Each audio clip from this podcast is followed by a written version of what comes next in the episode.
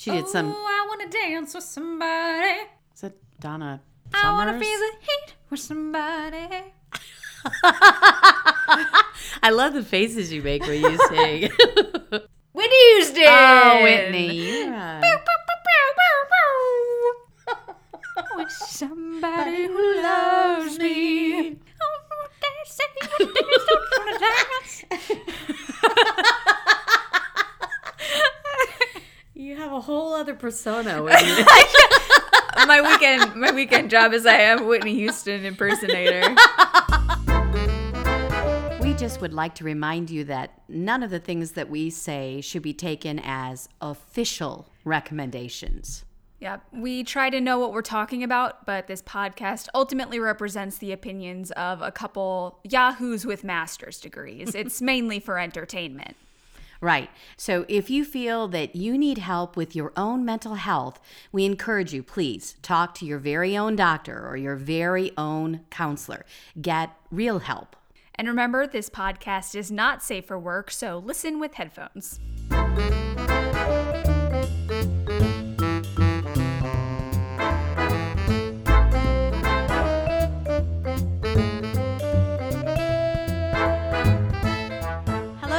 Welcome to Freudian Sips. The podcast about brains, beverages, and other BS. I'm Bonnie. And I'm Anna. Why are you doing that with your hands? It's like it's like spirit hands. so you're like,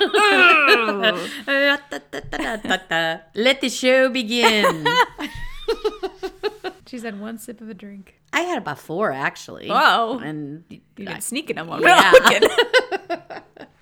four big drinks. Four Big drinks. So what episode are we on anyway? 48. Woo! yeah, that's exciting. multiple of four, multiple of 12. 48 Here is a nice are. number. You can like divide it a whole bunch of different ways and Teachers have, I think that's something that teachers think about. Like, oh, I can make groups of 12. I can make groups of four. I can make that's groups exactly right. 48's a nice little plump number. you divide it by three. 16. Oh my gosh, you could. You could do almost anything with 48. 48 is a great number. it's going to be one of my favorite numbers for now on. Okay. no, I'm kind of getting excited about getting to number 50. That seems like a big deal It does seem like we're going to have to think of something exciting. if anyone sh- has any exciting ideas for 50, I really want to do a mailbag episode actually. So if, if you're if you're listening to this, a mailbag. Mom will provide the theme. I will. the mailbag episode. But if you are listening to this and you have questions about anything we've ever talked about, like I want to open the floor, just anything we've talked about, or if you have your own psychology story you want to share and you want us to kind of tackle, if you have other questions about other stuff that maybe we won't do a whole episode about, but you want to ask, send us an email at freudiansipspod at gmail.com or or tweet us at freudiansipspod or get a hold of us on any social media basically. Just mm-hmm. I, I would really love to set something like that up. If we can't manage to do it for 50 we will do it for something else. But but we'll do something else for 50 maybe. I don't know. We might just skip it. It's a lot of pressure. But but i would love to do that. So That'd if be you have anything yeah. Please do that. That's a great idea, Anna. Thanks, Mom. Good idea. Thanks, Mom. So, pre roll before we talk about what we're talking about? yeah i realized we didn't talk last time and we should have because we were just plugging all our stuff we didn't plug our merch We didn't. we didn't My goodness. i mean we kind of uh, we did at the end in our little we always do that. Yeah, but we have the coziest shirts. We have the stickiest stickers. We have You're the a good muggiest salesperson. mugs. Muggiest mug. And you can get this all and more. I think we have throw pillows. Why did I make that? I think we have throw pillows. oh, tote bags. Was we do a have tote bag? bags. Yeah, we do have tote bags. Yeah. I think I made a blanket. Oh my gosh. I went didn't crazy. see that. Yeah. But yeah, you can go to freudiansipspod.com and there's a merch link right there on that front page or anywhere you navigate on the site. It is it is present. Mm-hmm. So yeah, go check out our merch and if you want to wear us on your body, you can. That sounds strange, but yeah. we would we would allow that, I guess. We would encourage that. We'd encourage We would- that. to Our uh, us on your our body. faithful listener Kim and one of my bestest buddies, hi Kim, Hi Kim. was uh, listening to the last episode, and she said she wants a shirt of "Reach for the Moon" because even if you miss, you'll explode in the vacuum of space. she said, "Please make that. I would wear that." So I'm debating. I'm debating whether I should make it. Tweet us that if you want to see that on a shirt. Tweet Yeah. us that too. I might put up a poll. That's a good idea. Not like to dance on, but to like. Poll. yeah, mom. That's well. There's room. It's fine. I kind of have my mind in the gutter today. I was kind of thirsty today, a little bit. sorry, Anna. I'm sorry if that's traumatic for you, my daughter. Yeah, she asked me if I was uncomfortable with it. I'm like, just surprised, really. I'm okay. I'm okay. So, mom, mom, we- Anna, mom, what are we talking about today? today we are going to talk about. I don't know where we. That's a bad noise. About a lovely gentleman named Lev Vygotsky. Vygotsky. Vygotsky. He has the coolest name He really does. in the world. I wondered if like Lev was short for something, but I couldn't find it anywhere else. So that must just be it. Lev. Lev. But it's so fun to say Vygotsky that you hardly ever say Lev anyway. So Vygotsky. Lev. What what could it be short for? Levity? Levity is what I thought of. Levant? Lever? Lever. Lever. His name's Lever How about Vygotsky. Levite? Well, that, is that even a name? Levi. Lev. Levi. No, I like lever. Lever. No, I'm I'm really I'm sold on lever Okay, Vygotsky. Lever Vygotsky. I'm a lever, not a fighter. And he is was a good guy who did a lot of research about I always say it wrong sociocultural theory. That's right. You did it right. Good job. Thank you. Thank He you. he's a I would qualify him as a developmental psychologist. Okay. He did a lot of I development learning stuff. yeah, I call him a constructivist. That's in the same category, mm-hmm. which will explain all these. If you're listening to uh-huh. this, like, what uh-huh. the hell are these? And they were just throwing these words around because we want to look so educated. smart. We're pushing our glasses up as we talk. Speaking of being a developmental psychologist, can I tell you about our drink today? Please do. It's delicious. It is very It's delightful. Delicious. Our drink today is called Another Level. Oh, So, I've I- been drinking it and I didn't know what it was called. I So, always wait to tell her. yeah. It's so I- I'm being surprised with you, sipsters. We're I, surprised. she wasn't faking just this. That was pure joy and excitement. I found it because I searched Lev. So another level. His name's Mm-hmm. in there. Another lever, maybe. but, but I thought this was appropriate also because one thing we will talk about that Lev came up with was uh, scaffolding, which I'm sure you'll talk about, which is basically getting to another level of your of your knowledge and of your learning. So I thought another level was perfect for what we were talking about. It is Bailey's Irish cream liqueur. It is triple sec liqueur and it is amaretto. It is delightful. All good things. And Anna put it in a little thing and mixed it up. And it shaken, exploded not- all over because I wasn't holding the right thing at the shaker. I wasn't going to share that part. Oh, well, I am. I'm gonna I'm gonna air it. I'm gonna air my shame. just, just put it out there. Anna shaming. That's what I'm doing. Yeah, it was it was bad. It got all over a counter, got on my computer. It's fine. But everything's okay now. My computer all right. tastes like Bailey's. Just lick it once in a while. just look at what's going on. like mm. Okay, so he was um Vygotsky was a what's that word when you live at the same time and you do the same studies as Piaget? Contemporary. Thank you, that's the word. Sometimes when you get old, words escape you and you have to ask your daughter what the word is. Yeah, it's because you're old. You haven't been doing that my whole life.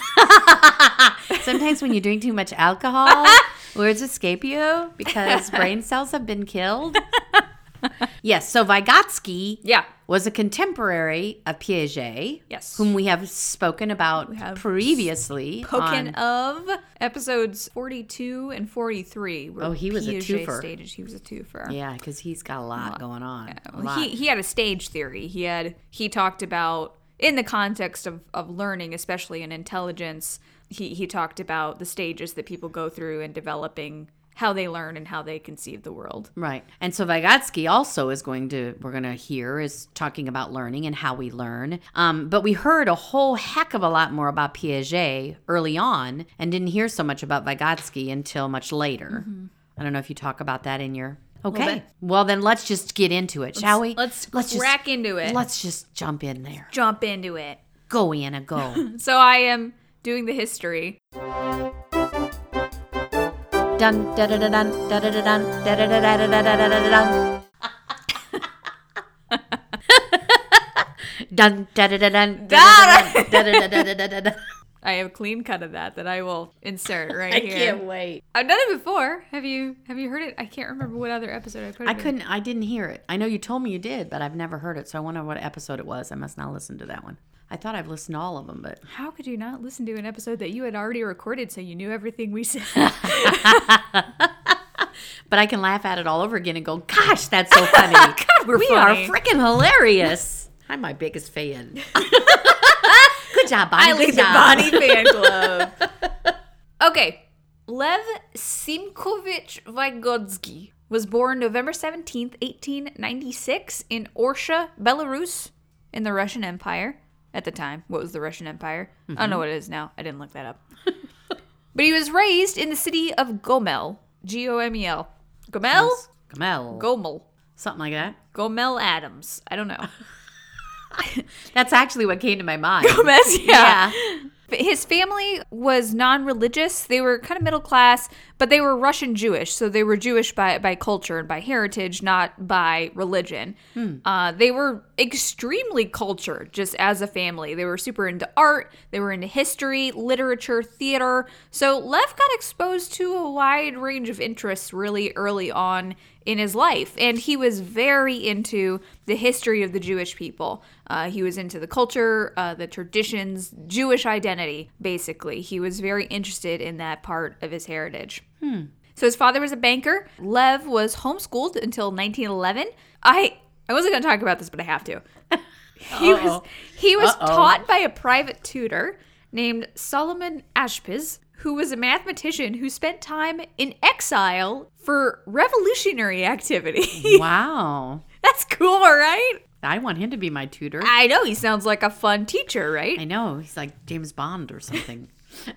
So, so Lev eventually went on to get a formal degree uh, with distinction. It said, "What does that mean, Mom? Like honors?" yes, yes. Okay. Cum laude. Ugh, summa cum laude. Yes. From a Jewish school, which then led to the University of Moscow, and he got into Moscow University through what was called a Jewish lottery. So at the time, schools put up a quota um, up to the limit, like to limit the percentage of Jewish students that could be in school at any given time. Wow.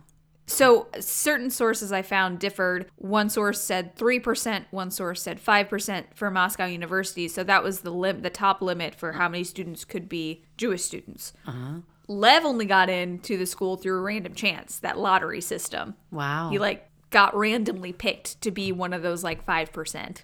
Hmm. He wanted to study to be a teacher, but at the time, government sponsored schools did not accept Jewish teachers. And this harkens back to what we've talked about before about there just being really limited options for Jewish people at the time. right. So he studied medicine and then he switched to law. And if that sounds familiar, it's because it's very much like what our homeboy Freud did Yeah. except he started with law and then went to medicine. Uh-huh. But it, it was the same reason with Freud because Freud was also Jewish and he couldn't do certain like careers. He- Right. He, wasn't allowed to. So very much like that, Lev had to kind of go into one of a couple things. this is where it gets a little fuzzy. There's a lot about Lev that is just kind of gone mm-hmm. there's not a lot of information about what happened, especially after his schooling and before his professional life. Uh-huh. There's just not a lot about his personal life. Did he get married? He got married, he had two daughters eventually. Because, yeah, the information well kind of dries up eventually, though. Uh, several sources said he graduated in 1917 with a degree in law, but the almighty Wikipedia told me that he didn't complete his formal studies because of the Bolshevik uprising in 1917. So I found several independent sources that said he did get a degree in 1917. Yeah, everything that I read said that he got his degree in law. But yeah. So Wikipedia, I mean, I even like I the source was like a biography that it cited uh-huh. on him. It said it didn't. I I guess it doesn't matter. I I don't know. He went to school. He was well fine. educated. He was very well educated. He was very smart. I mean, for Right. to graduate with distinction and stuff like that. So he's he's a really smart guy. Mm-hmm. The common thread here is that he eventually returned to Gomel, and information about him kind of goes radio silent around this time. It kind of picks back up around the 1920s, where his journal publications, this is when he kind of informally changed his Jewish sounding birth name. So Lev Simkhovich Vygotsky is different than what we were saying before. I know it sounds very similar. Lev is the same. L-E-V. That stays. Simkhovich, his middle name is S-I-M-K-H-O-V-I-C-H, and his surname Vygodsky is V-Y-G-O-D-S-K-I-I. Oh. So he changed this to Lev Semyonovich Vygotsky. So Vygotsky instead of Right, Vygotsky. Right. But even that is V Y G O T S K I I. So the the Y at the end was just kind of an anglicization We, of it. Yeah, yeah. The the English spelling of the mm-hmm. name that was kind of put onto his writing eventually. I do have to mention in 1920, Lev had his first of many attacks of tuberculosis. He was worried he wouldn't survive. He even went so far as to gather up all of his writings, all of his work, and send it to a mentor. Oh. And this kind of led to a preoccupation with death mm-hmm. that he had, which is understandable. I mean, that's, Well, that's and- facing it, just staring it in the face. And, Yeah.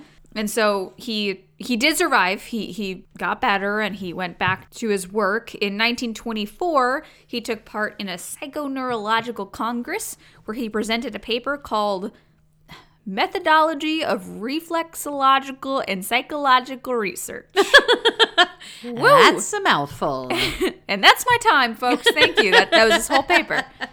No, I've, I've, I've heard titles that are so much Yeah, longer yeah, than that. It's not that bad. So after this, because he he wowed. I mean, the conference loved it. So after that, he got an invitation to become a research fellow at the Psychological Institute in Moscow, and he moved there with his new wife, Rosa Smekova. Mazel tov. um, I don't know when they have their kids. I was I Your Russian accent is awesome, though. You should just do everything in Russian accent. that. You went through with new wife. Yes. Mazel tov. This is the best part of this story for me. Okay. He got to be a teacher and researcher when he was a research fellow.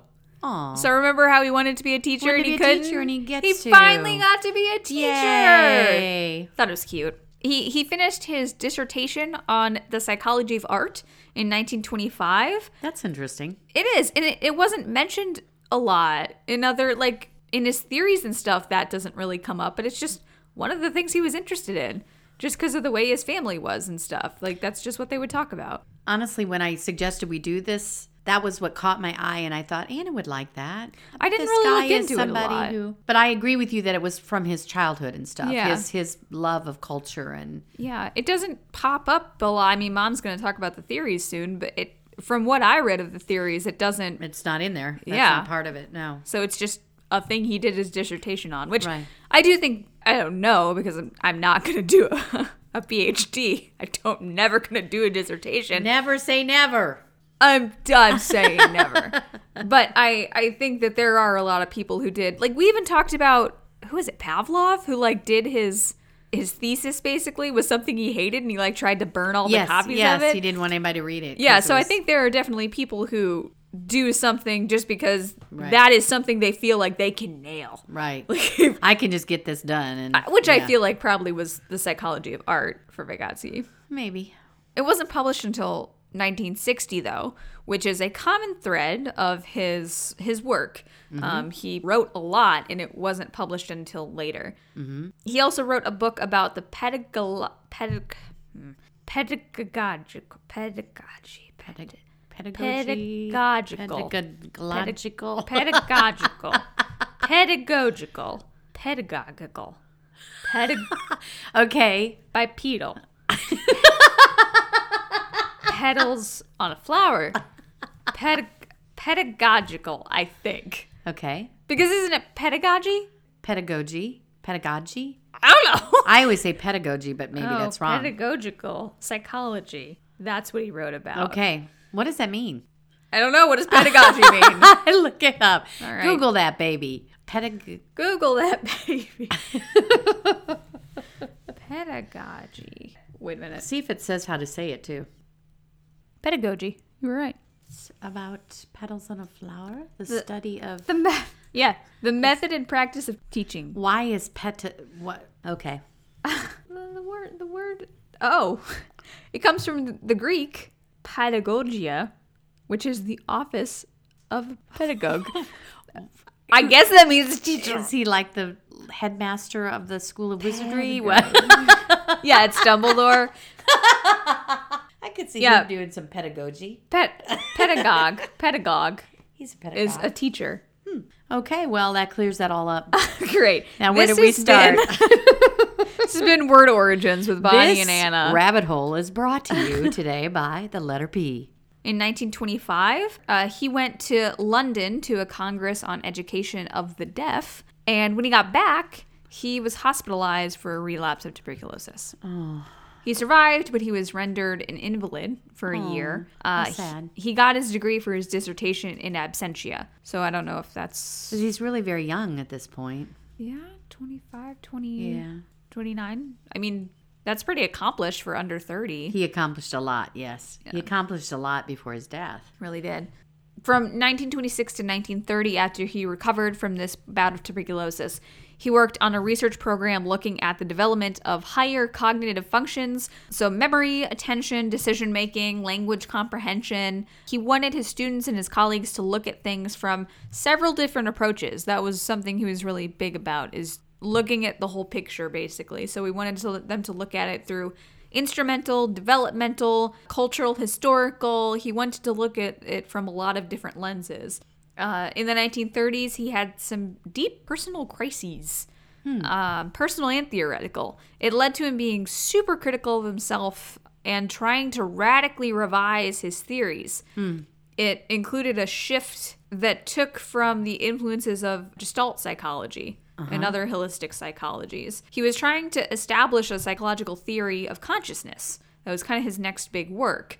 Unfortunately, before he could finish this, his life was cut short on June 11th, 1934, when he died of tuberculosis. He was mm. 37. Mm. That's really young. That makes me really sad. What he could have accomplished. Uh, with all he already did accomplish in those Yeah. those short years. Do I you think mean- that crisis point was because he knew he was going to die and he wasn't going to be able to finish everything?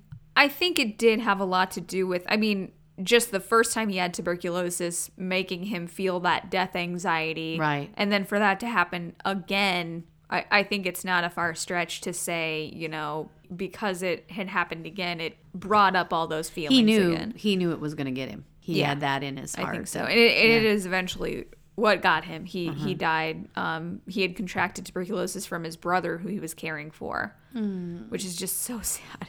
Uh, very sad. One thing I read about him was that his family, along with kind of teaching him all these cultural things and, and art and everything like that, is that he learned to be the caretaker for his siblings. He his his mom kind of took him and helped him do that. So so I think he was very much a caretaker and he did care about that a lot. So it makes sense that that's kind of what got him in the end. It's just sad that it had to happen so soon. Yeah. Um, but he wrote hundreds of articles. Like I said, kind of the sources differ. I, I read anything from like 160 to like 250 or so. Good lord. And, And he, he, had, had, like how many major books? Because he had I think 10, is what comes to my head.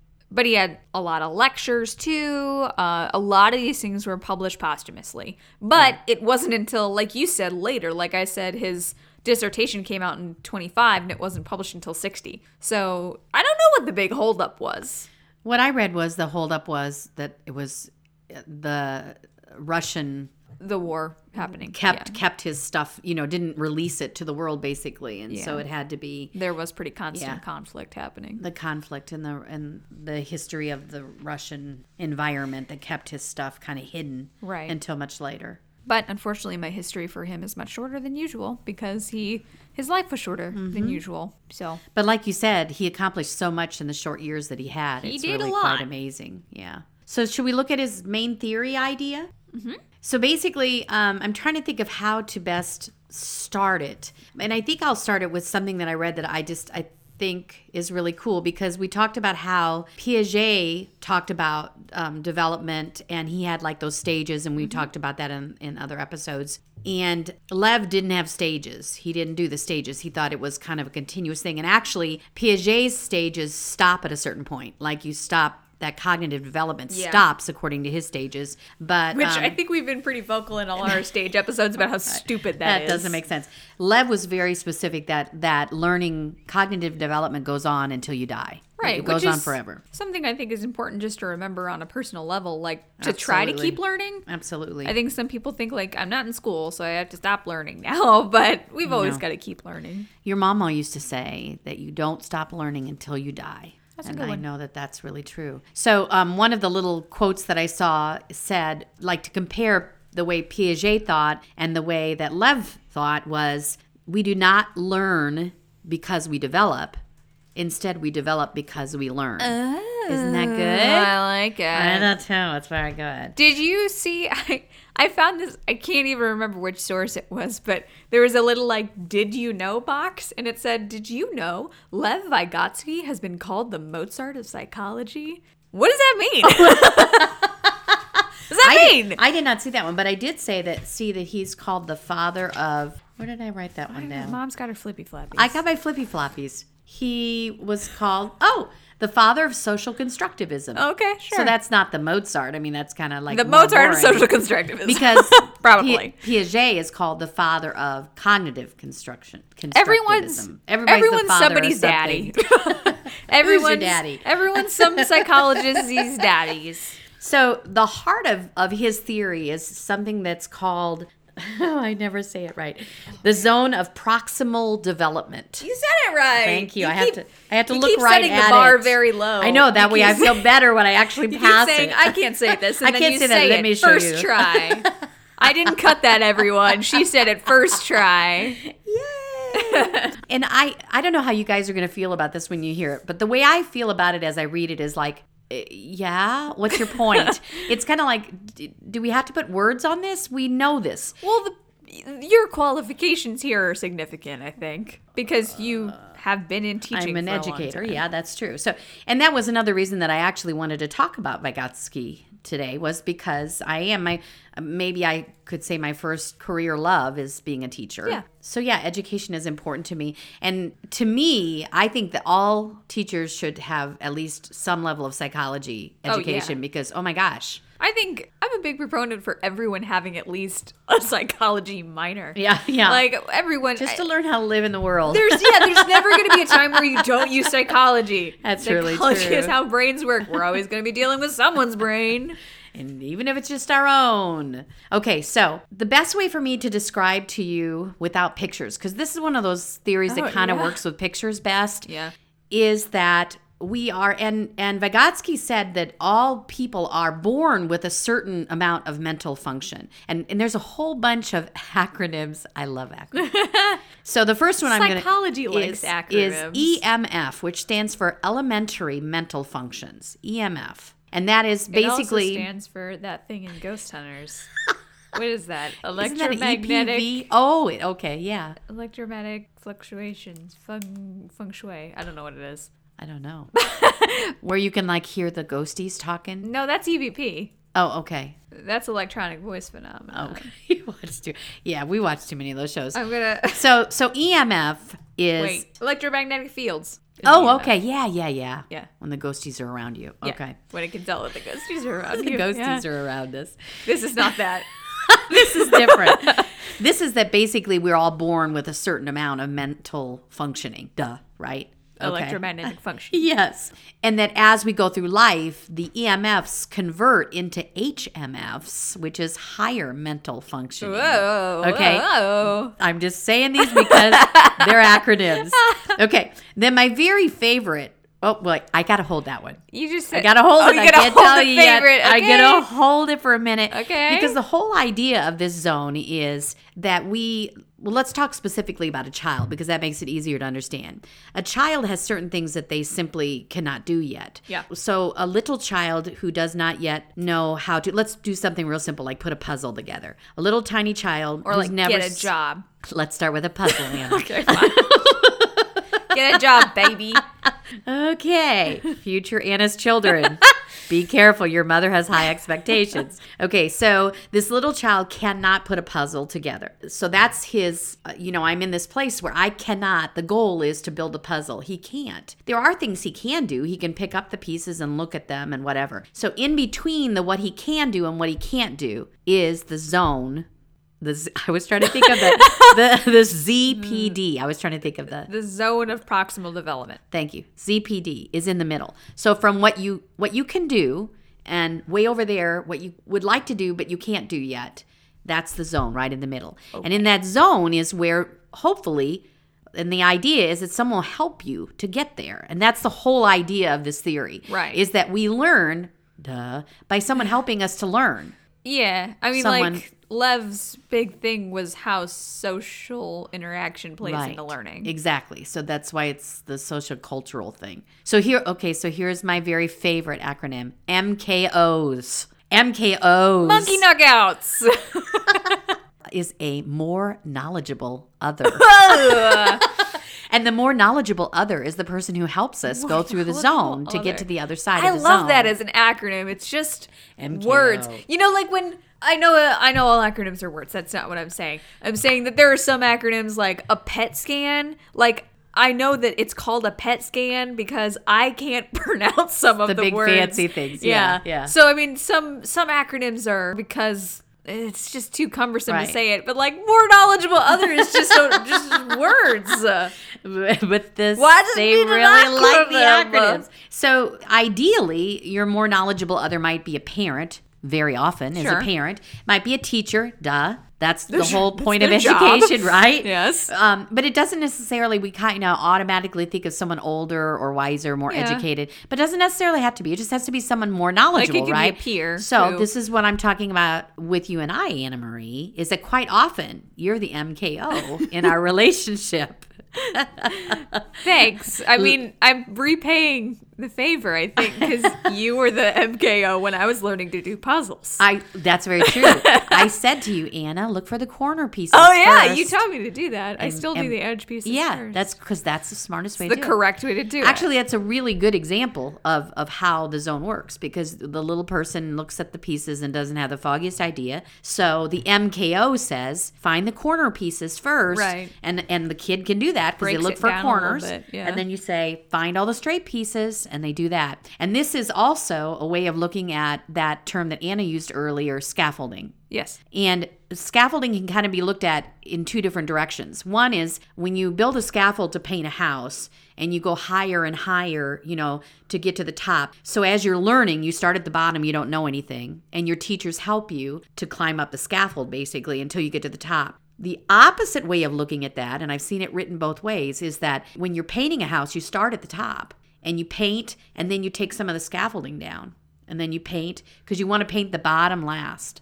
Why? I just read this because if you paint if you paint the bottom and then paint the top, you might drip down onto the bottom. Oh. So you oh. paint. You're supposed to. Not everybody does that. Sure. You're supposed to paint from the top to the bottom, and you're supposed to like remove the scaffolding as you accomplish it. So oh. it's it's just two opposite ways of looking at the same thing, which is scaffolding is that you learn little by little. Do you build the whole step. scaffold first, or do you like put a level up and then paint and climb up that scaffold and use being up there to build the next level of the scaffold? Is that a stupid way to do it? Now that I'm saying it out loud, it sounds stupid. Huh? But that's the way to look at it in learning. Yeah. That you learn down here, you learn the bottom, you know, you your first as you're learning how to read, you know, you learn those first steps, however, whatever theory you're using in reading, whether it's Right. phonics or sight words, and then you take a step up, you take a step up. But I would throw in here that the the term scaffolding was not used by Lev. He did not use that word. That came later. Someone attributed Okay. like they named it that. well, yeah, it's his idea. It's his theory. He just didn't use that term. Right. Somebody else used the So, okay, in terms of not scaffolding, Uh-huh. what is scaffolding? like in terms of learning. in learning. So so like when a teacher works with a kid, let's go back to the reading thing again and they Mm-hmm. and they start scaffolding is like building up one Okay. Piece of knowledge on top of another piece of knowledge. But using the stuff you've already learned. right, building on what you already have. Okay. Scaffolding. Okay. And that can even go wider. I don't know enough about scaffolds to know what this can, means. That can go wider or broader. I don't know what the right word is. In the educational system, ideally, they call it spiraling sometimes in curriculum. That sounds- that's a that negative, negative, in, in therapy, but where what you learn, so what you learn in the first grade, you know, you recycle it and you technically you kind of learn it again in second grade and they and they take what you've already learned sometimes you almost have to reteach it at the beginning of the Yeah. year because kids forget like i can't remember it's like 65% of what they Right. learn so then you have Why to we should abolish summer. Stop. You're no, we a- need to break it up. Okay. to- I'm okay with that. I mean, I'm not saying no. We should have a, a, a 12 month school year. I'm saying Yeah. we should have nine months. Just break it up into. Well, especially since now Three one, teachers three never one, get three their one. three months anyway. yeah, for sure. As you know, being married to a teacher, they never get that much time in a row. yeah. Okay, so s- ideally, you you learn something in first grade, you build on that in second grade, and then you learn a little more. But a big, huge uh, part of this theory is there's several big, huge parts. One is that you don't ever want to give a child or a person who's learning something new like the whole chunk at first because it's too overwhelming and then we shut Yeah, down. I mean, that's common sense, right? Yeah. We've all faced that at some point in our life where we're trying to learn something new and you look at the end product and you're like, holy crap. I've done that. I've gotten to such a lazy point in my life where if I'm not working, like if my brain's shut off and I like come across something on like like Reddit and it's too long, I'm just like, nah. I'm not gonna read that. no, no. Too many no. words. So so we want to scaffold. We want to take little steps. We want to remember, I really wish that I could show you a visual because you have like it's kind of almost like a Venn diagram with the two Here, circles. draw it and I'll describe it to them. so you have in one circle you have what you can do Okay. and then in Can- this Kando. a cando and what you and this circle is what you can't do. Okay. okay and then this is the zone this part where it overlaps so the kids here like i got these skills. And the teacher goes okay well let me help you get some more skills so that you can boom be in this circle It's making my brain hurt because Okay. it is. A, she drew a Venn diagram. it is with Kando in one and can't see do. okay say this, this is the original it's just the same But what I'm having a trouble with there being an overlap between can and cannot. That's a binary quality. but because the reason you can is because your your i almost said significant other your more knowledgeable other is there that's why you can in that zone where it overlaps you're doing something you couldn't do by oh, yourself but okay, because okay. your more knowledgeable I guess other I, I had it more of like a timeline, like Oh, in my yeah. brain. You described it. and and see that's another thing that like in the beginning i said there are no stages but yet if you read about vygotsky there are pages that say here are the stages of the zona proximal and it's like he didn't have stages. I'd say steps are more Okay. like So let me tell you what they said the stages, but steps is a better word. The first step is that you have assistance from an MKO. So you're uh-huh. sitting with a teacher, and then the second step says, quote, assistance from yourself, which means the teacher has helped you to figure out how you can now look up that information. Google it or whatever, and you have some prior knowledge. Third step is when you, I, this is one of those words that I'm not going to say, automat, automaticization, automatization, Where is this? automatization, automatization, automatization. that is it. That mm-hmm. is what the word says. automatization, which Okay. means that now you don't even really need your MKO anymore. Now you're doing things that needs an acronym. AMZ. Absolutely. You're doing it trial and error though. You're still screwing up some. Okay. And then the final one is D automatization, which D- is where you you got it. You're in the now you're in the you're in the you've changed the can't do circle into a can do circle because now you can do it. And not only can you do it, but you can help other people do it. Okay. So those are the four steps. Now, all of these words, words, words, words, Bonnie There has been words. pouring out. Words, words, is words, Bonnie. basically this is how we learn. We Yeah. learn by someone teaching us it's something. it's it's very much like trying to push your brain back into a tiny box where you like you know how to do this and you're trying to break down the steps of how you know how to do it it's like multiplication tables or something yeah. like okay but how do you multiply these things like you just don't just do it. five times four is 20 idiot Right, stop trying to analyze it I my mother told me one time if you think too hard about algebra, you'll never get it. If you think too hard about it, do it. You got to relax your brain. I think that's true about everything in life. If you think too hard about it, screw it. You'll never get there. You if you just it. do it, if you just wing it, it'll be fine eventually. That's really true. So, educators, if you happen to be a teacher, sipsters, if you're a person who's in education, I know we have several way, sisters who are teachers. Yeah. Hi, teachers. maybe we love you. we love teachers. Uh, maybe you've heard of Vygotsky. Maybe that's a name that you've heard of in your in your work in your education, and maybe you actually practically use some of his his theory. Yeah. Technically, you absolutely. Well, use I was going to say, I'm sure that's what it do. is. You just may not know what you call You just it. don't call it that. Exactly right. Yeah, when I when I said it to when I said to Nathan that we were doing Vygotsky this week, he was like, "Oh yeah, I know him." I know that name. Yeah.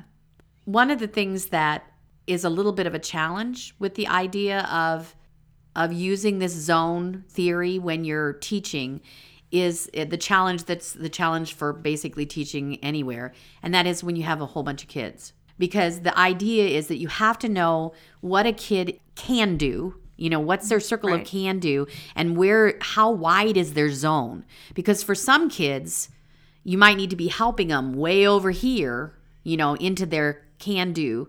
You have to reach way over there because their zone is bigger, which means that they need help longer or more in-depth help. Mm-hmm. And that makes sense, right? Some of us get things quicker. Some of us some of us have more prior knowledge. Some of us are better at at figuring out math, whatever the, the case is. We have different size zones, each of mm-hmm. us. We all have different size zones. We have different size zones with different topics.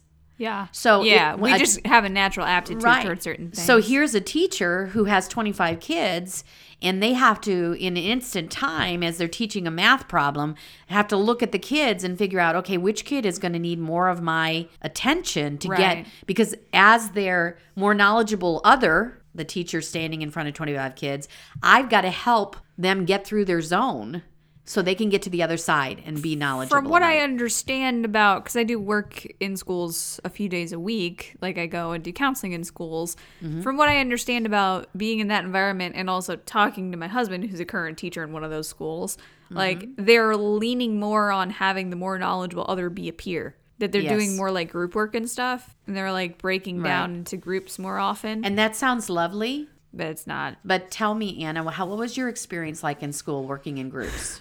I was always the more knowledgeable other. E- exactly. And how'd you feel about that? I didn't like it. I mean, a lot I think of pressure. I think some I kids mean, I, are and I, are there strengthened are. by that. Well, I was gonna say there. I shouldn't put a blanket statement on it like that. There were times where I felt good about teaching somebody something. Mm-hmm. I, I like doing that, but I don't like being in groups when there's not actual learning going on. When I'm not helping anyone, when I'm just doing things to do them. you're the one doing the project Yeah. because the other ones are looking at you like Right. Yeah. Like I don't I don't mind So if I'm like a in a little group different. who someone who just like doesn't really get it and like, oh my gosh, I really want to get it. Right. Like that's great. I totally I want to help you with that. But but even speaking so so there are some negatives but speaking i know that you told me a story one time about one of your kiddos that you see at school being in a social situation with another student who suddenly that little student kind of became the other counselor almost in that Yeah. situation you Yeah. know so that would be kind of an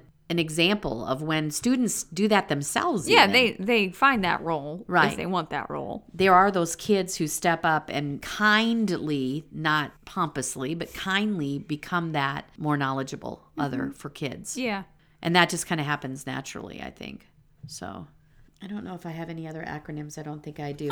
I do want to throw in two real quick thoughts about Vygotsky. One is that he was very into language. Like that was a big important thing. And and he talked about how when we learn from our MKO, it's it's about language. It's about communication. Right. And Which duh. that exact that goes back to Yeah. that do we really have to put that into words but it's an important part of what he believed and he said that's one of the reasons that like assessments and standardized testing and stuff like that he was not a fan of that at all because he said that's not really how we learn or how Well, we show what we've learned standardization is the opposite of what you just said. Right, It's right. like standardization is expecting everyone to be able to understand the same thing in the same way, which is dumb and not how it works. right and the other thing that i wanted to throw in was that even though he Wait, ver- I want to throw in something about Okay, go. language because one of the things he talked about about language that I, I was looking at some of this too was Mm-hmm. he said that our inner speech, which you and I call it self talk, Yes. and there's there's a lot we work a lot with our clients on self-talk and usually about changing their negative self-talk to positive self-talk.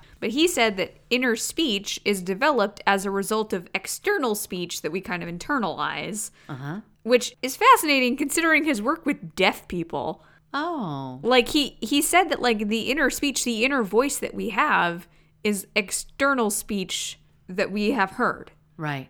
but it's like put in our brains. And I looked up a little bit about this, and the articles that I found basically said that deaf people think in ASL. Or like I mean ASL or like there's Right. different like Auslan for Australia right, Right, and stuff right. like that but like like ASL is American Sign Language and they and they think in ASL. Right. We can't wrap our brains around that. No, that. I I can't. I, I, can't know. either. But remember, in when we were in grad school, we had to practice being in a therapy We had to session. do a simulation of that. Yeah, we had like an interpreter, and we had someone who was being a, a deaf person Uh-huh. who was acting in that role, and we had to counsel this person with using like the interpreter, uh-huh. and we had to practice. It was very like, difficult. It was hard. We had to like one of the things they said was, you know, look at the person you're counseling. Don't look at the translate. I mean, look at them to, but don't ask them questions. Right. You know, so it's hard to get your brain in that place. But I remember us talking about kind of what you just said that people who are hearing impaired don't think of the words the same way we Yeah. do, basically. Well, and, and that's hard to ASL, understand. like I think I have tried a couple times in my life to learn ASL, and it's always very hard because it's not it's not just English translated. Right. It's its own language. Yeah. And they have different syntax and everything. It's it's very interesting. but I like how you bring up that that's like like what we call self-talk. Yeah. I like that. Well, and he said that it's inner he said inner speech was a way for children to control and direct their own actions and external speech plays a role in social and emotional development and everything Right. like that. Obviously, again. Right. But he also did a lot of research into play and how that serves a key role in That how we my learn. that was my last thing. oh, I'm sorry, no, go, ahead. no, go. Because I don't really good. have a lot on it. I just that kids learning concepts.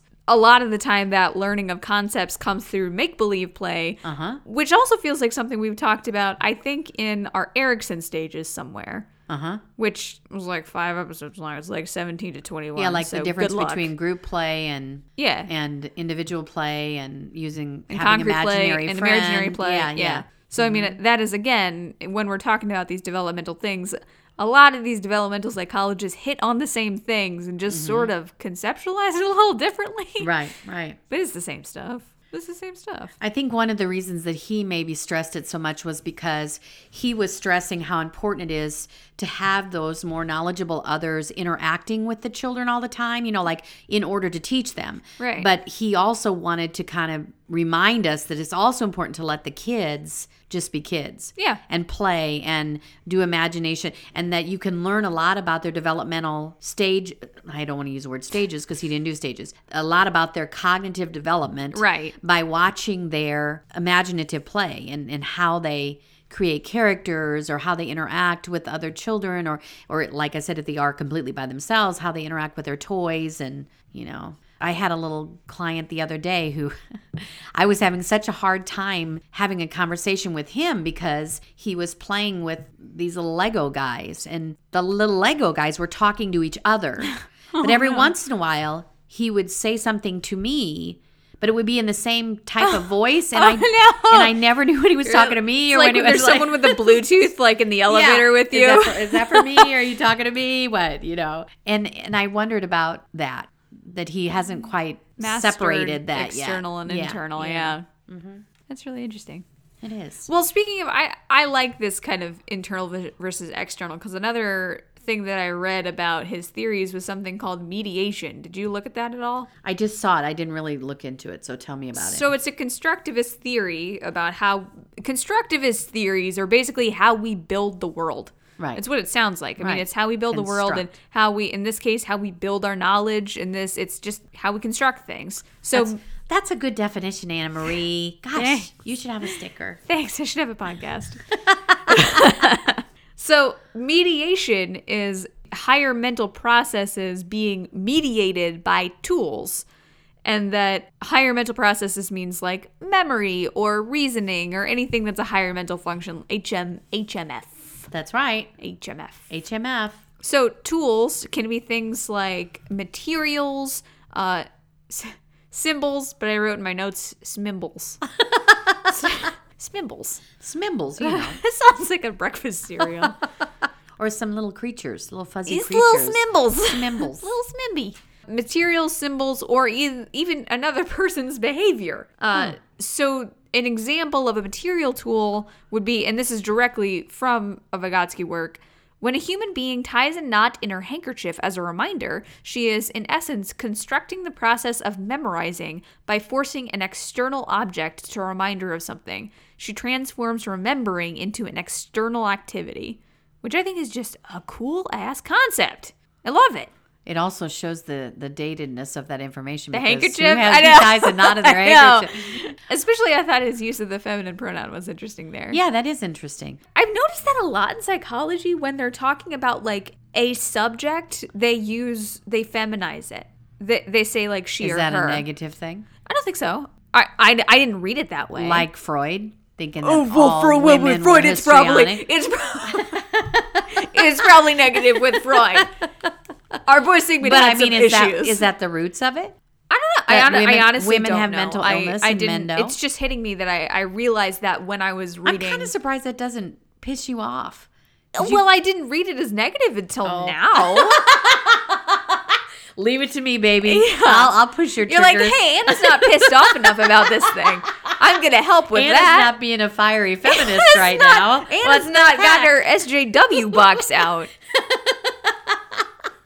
Sorry, I should have looked at it like a positive thing. They value women so much that they use feminine pronouns. Sorry. I, d- I don't. Well, I, I, I kind of like it because so often when We- we use a singular, we attach a male pronoun to it Yes, just off the top of our heads. but so that's why I think that it's it's intentional and it's I'm just saying. nefarious. I'm just saying, women are the crazy ones. I don't think that's what you're talking about tying a knot in a handkerchief, Bob. What the hell do you think about handkerchiefs? Because you can't remember what. Oh yeah, I listen. I'm not gonna throw any stones here because I can't remember which way to throw the stones. I have a shitty memory. I am not gonna throw. I, I'm not gonna be like, no, no, women are far superior at remembering.